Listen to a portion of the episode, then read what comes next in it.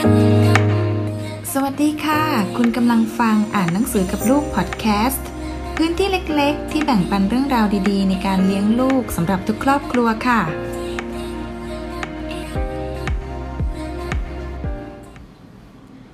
นิทานอีสบเรื่อง นกอินทรีกับหมาจิ้งจอกกาละครั้งหนึ่ง มีนกอินทรีคู่หนึ่งทำรังอยู่บนต้นไม้ใหญ่ ขณะเดียวกัน มีหมาจิ้งจอกตัวหนึ่ง ก็อาศัยออกลูกอยู่ในโพรงใต้ต้นไม้ต้นเดียวกัน วันหนึ่งหมาจิ้งจอกออกไปหาอาหารกิน ทิ้งลูกน้อยไว้ในโพรงไม้แต่ลำพัง นกอินทรีบินลงมาโฉบเอาลูกหมาจิ้งจอกขึ้นไปไว้บนลังตัวหนึ่ง ไม้จะเอาไปให้ลูกกินเป็นอาหารฝ่ายหมาจิ้งจอกกลับมาเห็นลูกหายไป และได้ยินเสียงร้องอยู่บนยอดไม้ ก็รู้ว่านกอินทรีขโมยลูกขึ้นไป จึงร้องอ้อนวอนขอให้นกอินทรีส่งลูกกลับคืนให้ตน นกอินทรีถือดีว่าตนอาศัยอยู่บนยอดไม้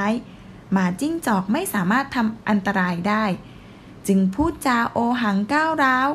ไม่ยอมคืนลูกให้หมาจิ้งจอกหมาจิ้งจอกโกรธมาก จึงหาอุบาย